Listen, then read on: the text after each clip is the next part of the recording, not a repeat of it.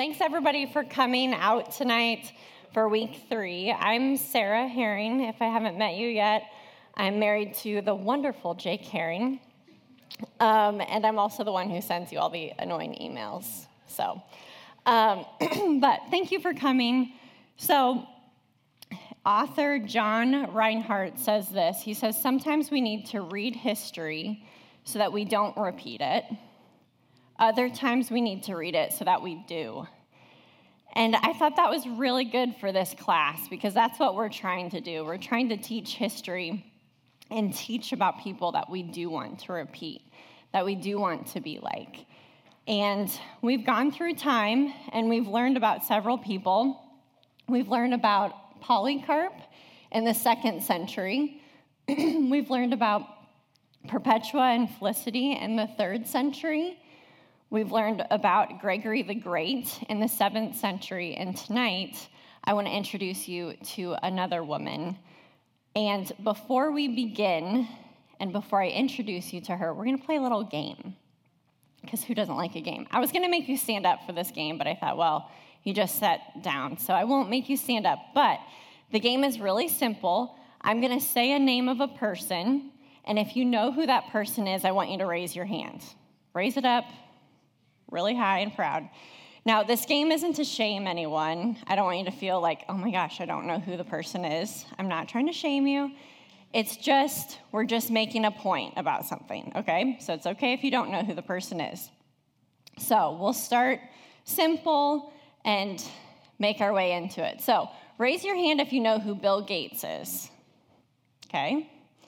Raise your hand if you know who Steve Jobs is, okay? How about Paul in the Bible? Okay. How about William Tyndale? Getting a little bit harder. How about Martin Luther? All right. How about Melinda French Gates? Okay. How about Steve Wozniak? Okay. How about Phoebe in the Bible? Okay. How about Humphrey Monmouth? All right. And how about Katharina von Bora? Okay. So, did you notice at the beginning, most hands were raised? And about as we got to about halfway through the list, the hands started getting less and less. Now, what's interesting about those names is halfway through, I started listing off the names of the famous people, their patrons or partners, if you will. People like Steve Wozniak, some of you know who that is. He helped Steve Jobs build the first Apple computer in their garage. Or William Tyndale, uh, he supported, he was supported by Humphrey Monmouth so that William Tyndale could translate the Bible into English. So people like this these are the patrons that helped these other people, but the patrons aren't well known. They're helping the famous people be famous by either helping them with inventions or gospel proclamation or Bible translation or the Reformation. And one of these patrons that I want to introduce you to today is Katharina von Bora. Now, these patrons aren't heroes based on just their proximity to these famous people. No, they're influential people who have influenced history because they have influenced these people with their encouragement, with their work. And we want to learn about Katharina today because she has influenced the Reformation in a great way because she influenced Martin Luther. So, Katharina von Bora was married to Martin Luther. Now, some of you may recognize that name and go, oh, yeah, I know who Martin Luther is. It's Martin Luther King Jr., the well known civil rights movement activist, right? I've actually had a few people say that to me as they're asking me who I'm going to teach about. So I'm just going to start there that I'm not talking about that person, although I'm sure that Martin Luther King Jr.'s wife, Coretta Scott, King did many great things. We're not going to talk about her tonight. We're talking about Martin Luther, the German monk priest and theologian who led the great Protestant Reformation of the 16th century. So now you might be thinking, okay, she's going to tell me all about this woman's husband, and that's what made her great. But I want you to know that Katharina von Bora did some amazing things, and I want to teach you about her life because there's a lot to learn um, from her life. So tonight we're going to look at her life, and we're going to look at what we can learn from her. So let's start off by looking at her life. Katharina, um, who's also known as Katie, was born on January 29th, 1499, in Lippendorf, Germany. She was born to an aristocratic family who fell on some hard times, and we don't know much about her childhood other than when she was three years old, her mother died, and her father remarried. And when her father remarried, they sent her off to a convent. Now, a convent is just a fancy name for a school for girls um, who generally are raised up and become nuns. Some of them don't, but most of them do. So she lived her childhood from three years old until she was grown in a convent, which I just can't imagine uh, living that life. And when she was 16 years old, she took the veil, which means she became a nun. Now, it's argued whether or not this was forced upon her or if she did it um, by her own will. We don't know. But she became a nun at 16, and she spent um, some time being a nun. Now, we're going to pause her story there, and we're going to take a look at Martin Luther. Now, Martin Luther was also a monk, but the reason why he became a monk is very different than Katharina von Bora. And if you know that story, it's really interesting. You can go uh, read that by yourself. It's a, a pretty cool story. But he was a monk, and while he was in the monastery, he received a Bible. And remember from your reading uh, this week that most people of that time didn't have access to the Bible because in that time, reading the scriptures was held to the highest level in the church, right? So if you think back to Gregory the Great, um, which we learned about last week, they didn't want more uh, heresy to come into the church. And so, really, them reserving the right of reading the scriptures and teaching the scriptures was started to protect from heresy, but it turned into just a terrible way of controlling people. And so Martin Luther had never read the Bible for himself, and this gift was very special to him. He received uh, the Bible, and it actually was written in Latin because at that time there was not a German translation of the Bible. And Martin Luther read the Bible, and he was changed forever because he learned a few things. He learned that, wow, we can read the Bible for ourselves and salvation comes by faith and grace alone, not through works and all these other things. And from that point on, the Holy Spirit lit the flame in Martin Luther to make a change in the church or to reform the Roman Catholic Church to become what the church was called to be in the Bible. In October 31st, 1517, Martin Luther nailed the 95 Thesis to the door of Wittenberg's Castle Church. Now, this is a place where um, you would make a public announcement in Wittenberg. So think of like a social media post or like a, more like a press release in our day. So it's a public announcement. So he nails the 95 Thesis to the Wittenberg Castle and in this 95 thesis, it, it said a lot, but it basically, if you want to just kind of narrow it down to a few things, he was claiming that he wanted the Roman Catholic Church to do a few things.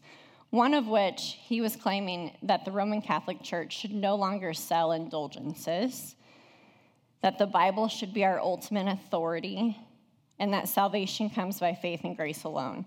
And these statements, as soon as they hit that door, it just set a ripple effect around. And the 95, I didn't know this, the 95 thesis was copied and printed for people to read. And so it spread quickly and it even made its way to Katie's convent.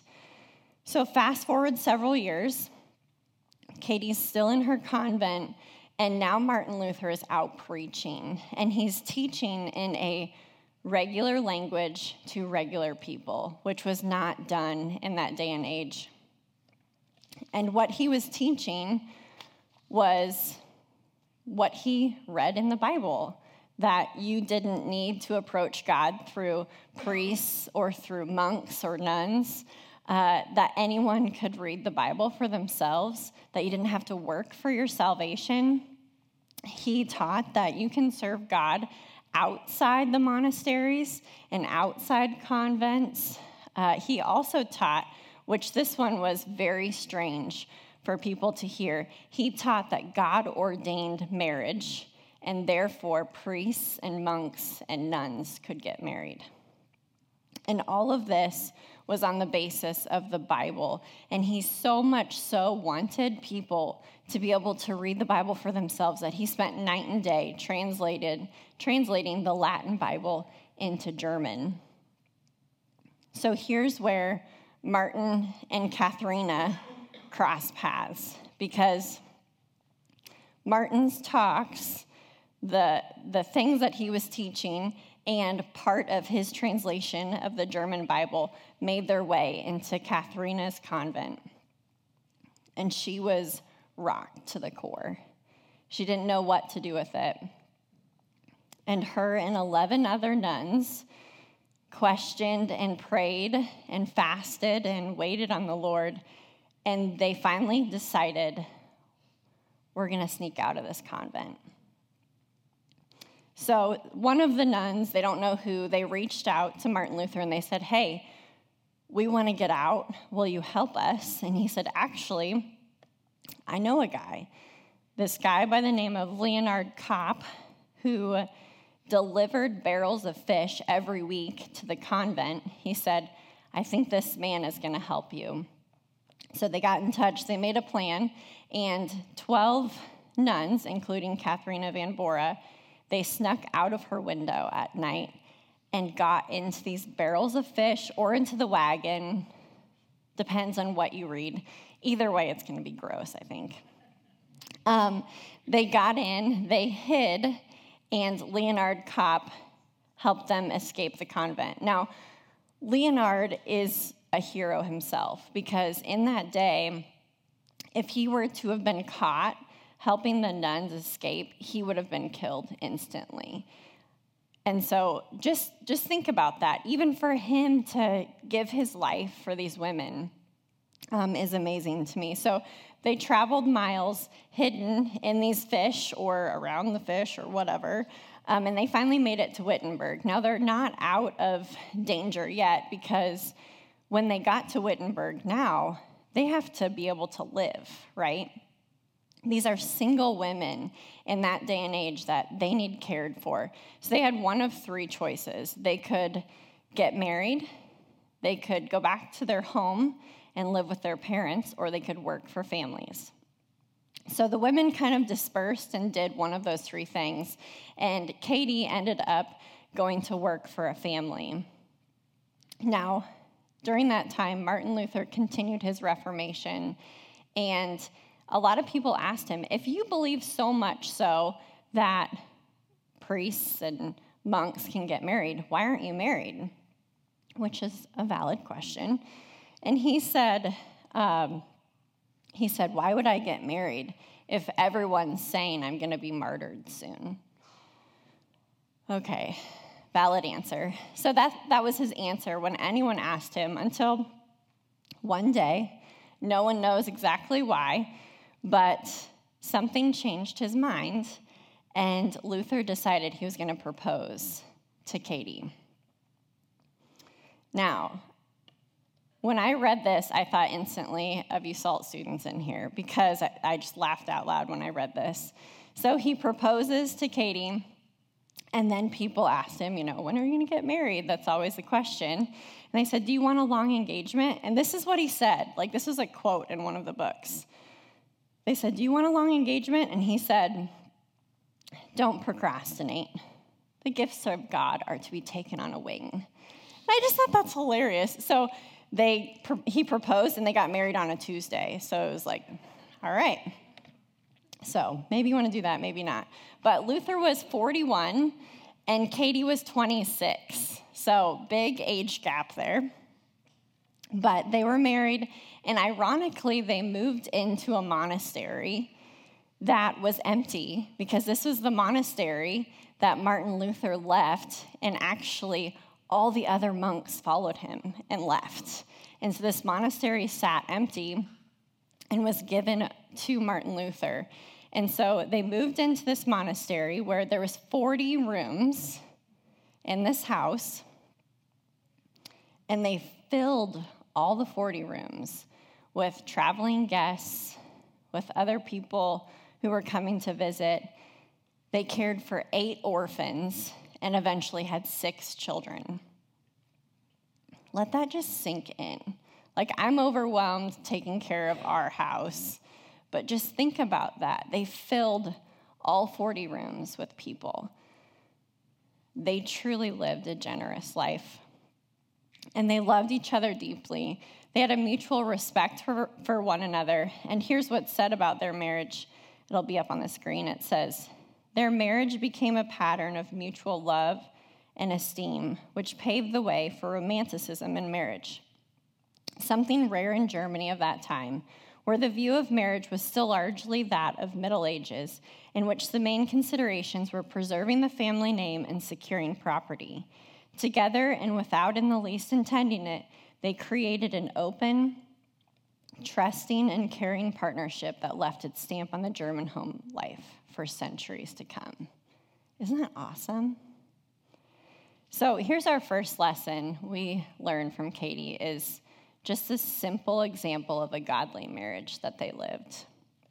We see a godly marriage on display that was full of selflessness and servant heartedness that they displayed for all around them and it really it changed german homes for history so martin luther said this about marriage he said there's no room for rampant individualism in marriage. Each must consider each other, and each are shaped by the other.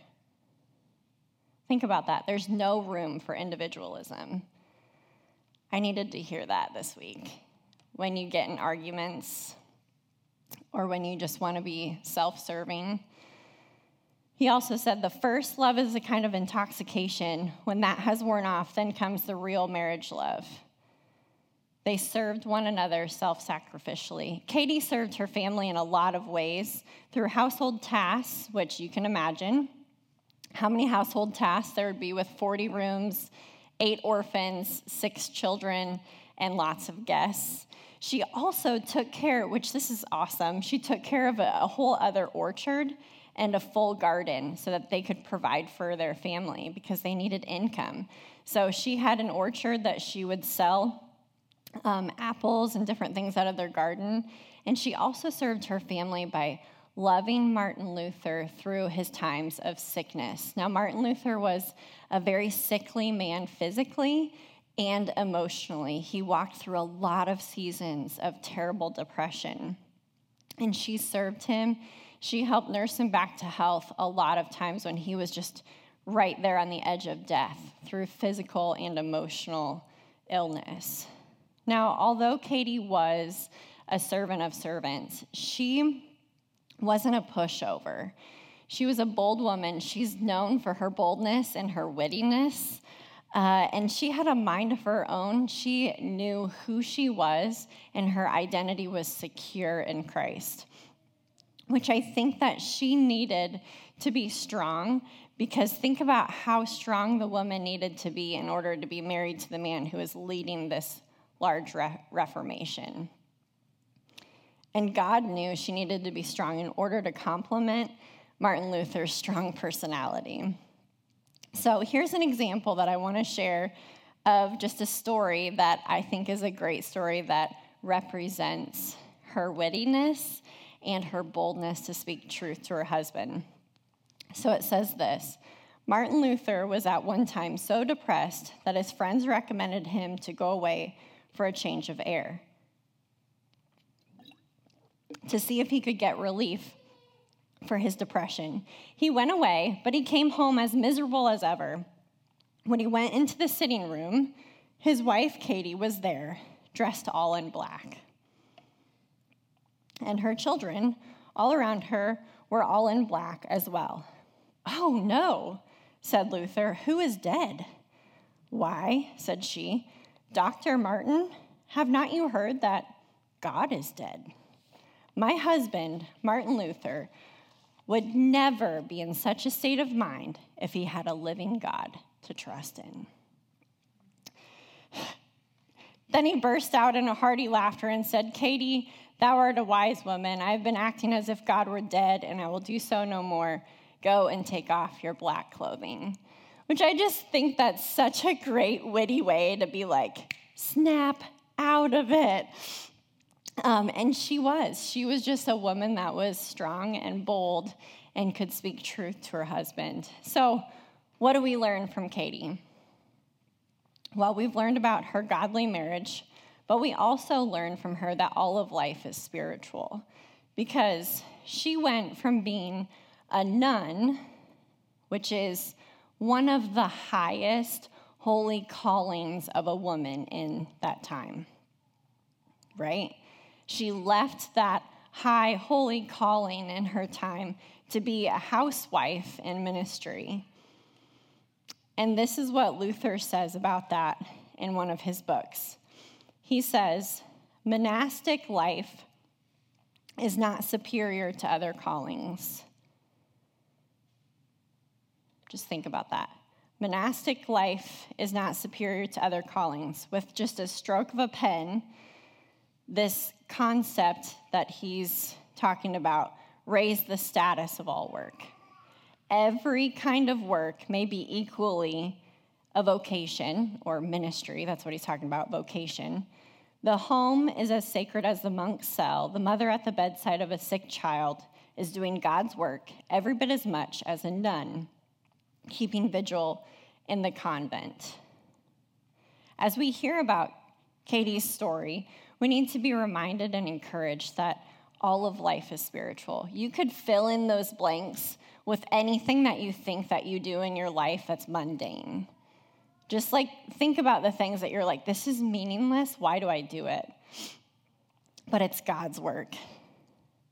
Whether you're a stay at home mom or you work at Viking Pump, or you work at John Deere, whether you're a school teacher or a student, a CEO or an intern, a pastor or a pastor's wife, all of life is spiritual.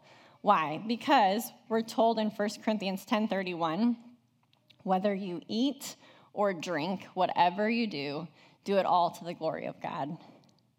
And Colossians 3:23 says something similar. What Whatever you do, work heartily as for the Lord and not for men, knowing that from the Lord you will receive the inheritance as your reward. You are serving the Lord Christ. I want to just write that little part like everywhere in my house. That just really stuck with me this week above my kitchen sink when I'm doing dishes or sweeping the floor or whatever it might be, you are serving the Lord Christ. Whatever we do, we're working for the Lord, not for man. So, think about your life. Sometimes we separate our life into like secular and sacred, and we need to get rid of that. We need to think about our life as all of life is spiritual and everything we can do to the glory of God. So, tonight we need to be encouraged that even though you don't think I'm not in ministry, we can live on mission for the glory of God. The other lesson that we can learn from Katie is that she was just a partner.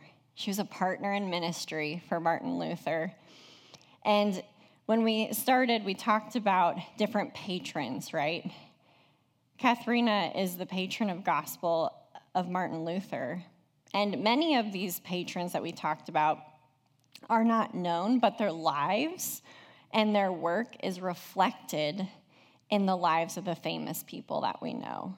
And Katie did this for Martin Luther in a few ways. She took care of the household things, yes, but she also encouraged Martin Luther, and she spoke bold truth to him.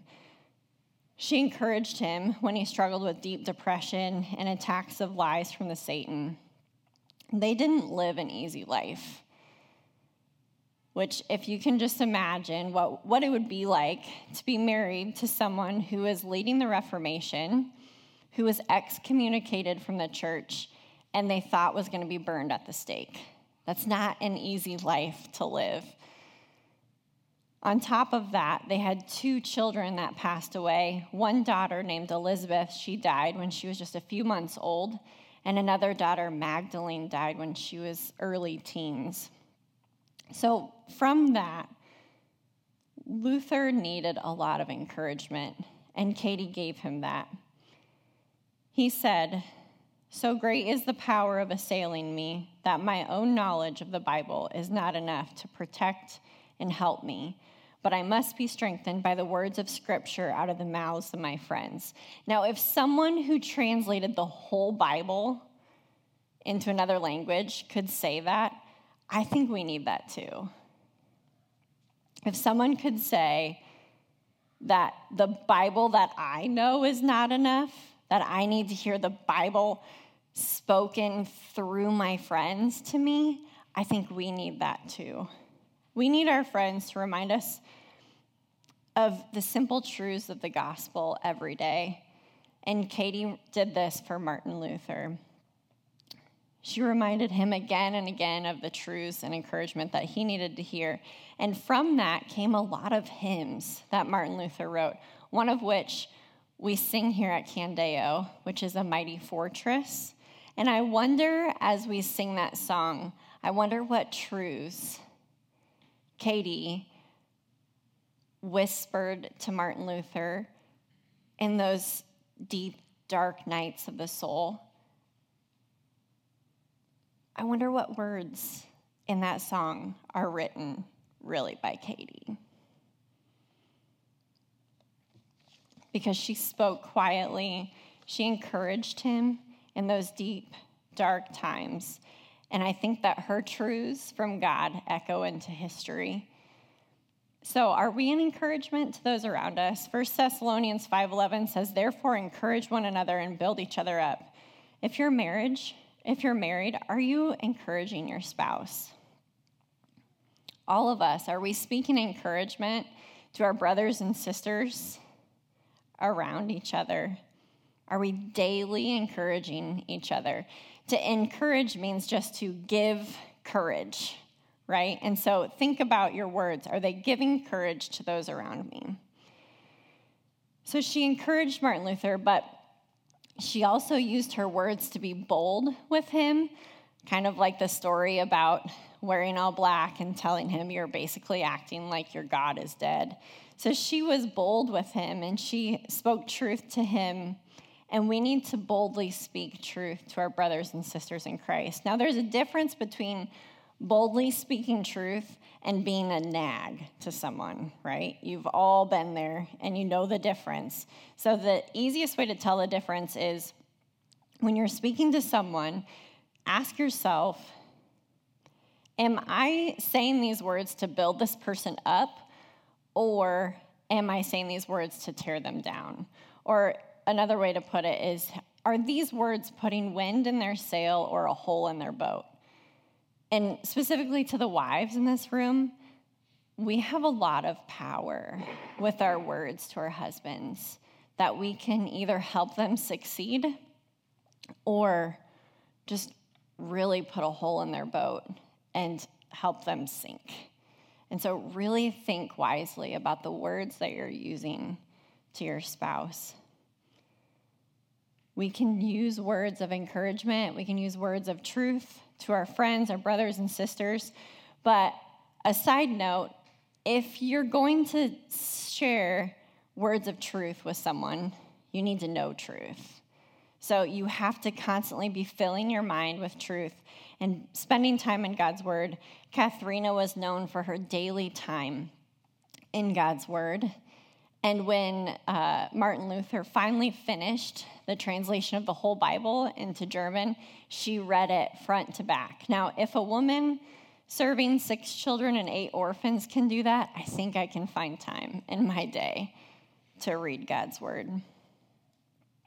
So I have thoroughly enjoyed studying Katharina von Bora for a lot of reasons. And one of the reasons I think, I honestly think I find just a, a camaraderie with her. Um, I feel that we're similar in some ways in the way of being married to someone in ministry. And Jake encouraged me just to share a little bit of what does that look like for the sake of our pastors' wives, elders' wives. Um, and I think that sometimes when you're married to someone in ministry, it can be lonely. There can be times where it feels like there's expectations put uh, on you or on your family um, that's different. Um, but if I could share just two things on behalf of our elders' wives, which, if you know our pastors' wives, they are amazing. Like, we have some of the most amazing godly women at this church, and I'm so proud of them. And a couple things that I would share on their behalf. One, the first thing is just thank you. Thank you for not being a church. I, I can think about different churches that I've been a part of that the church expects the pastor's wife to be the person who leads the singing, plays the piano, directs the choir, serves in the nursery, delivers the casseroles, you name it, you know. But I don't, I personally don't feel that expectation.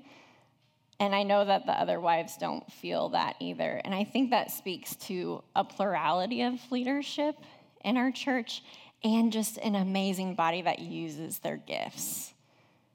It, if you could just even see the Titus 2 page on Facebook for the women, if there's a need posted, it's taken care of by the end of the day. It's done.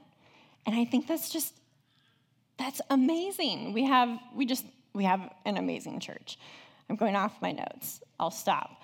But the other thing I would just share on behalf of the elders' wives is if you know one of the elders' wives, if you have a personal relationship with one of them, take a minute to pursue them as a friend, not in order to get something from them. Pursue them as a friend and just take a minute to encourage them. Just speak some words of life into someone today that you know and be patient with them. They're wonderful, wonderful women. So there's so much more I could share about Katie, but our time's up. But let me leave you with this Katie lived a faithful life. She became a widow um, at a pretty young age. She was 47 when she became a widow, when Martin Luther actually died away from home while he was working. Or he was, he was traveling away from home. And when she heard of his death, when the person came and told her that he had died, she instantly started reciting a psalm that was um, memorized by her and Luther together. And this psalm was Psalm 31. It says, In you, O Lord, do I take refuge. Let me never be put to shame. In your righteousness, deliver me. Incline your ear to me and rescue me speedily.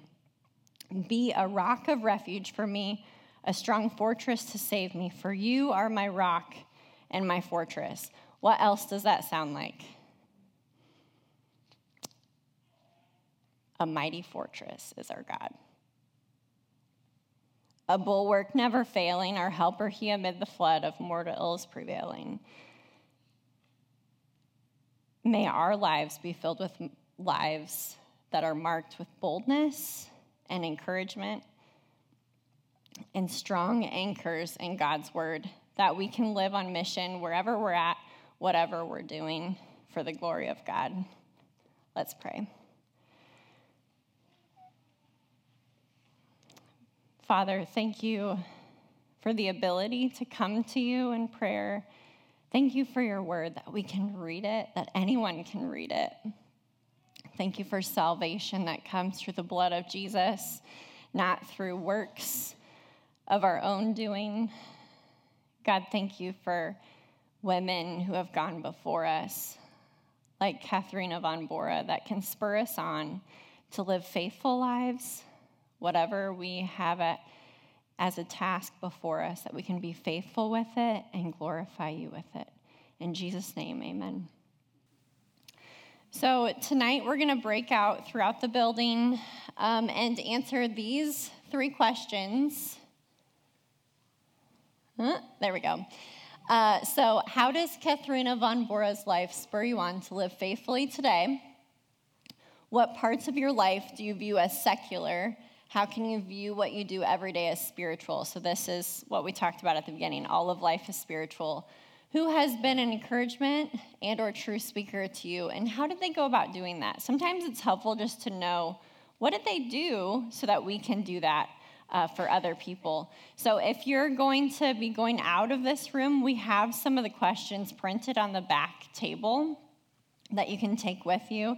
And we just ask that um, you wrap it up yourself whenever you're done and um, grab your kids before 8, and then we can leave these chairs set up when you're done. So thanks for coming and happy Thanksgiving.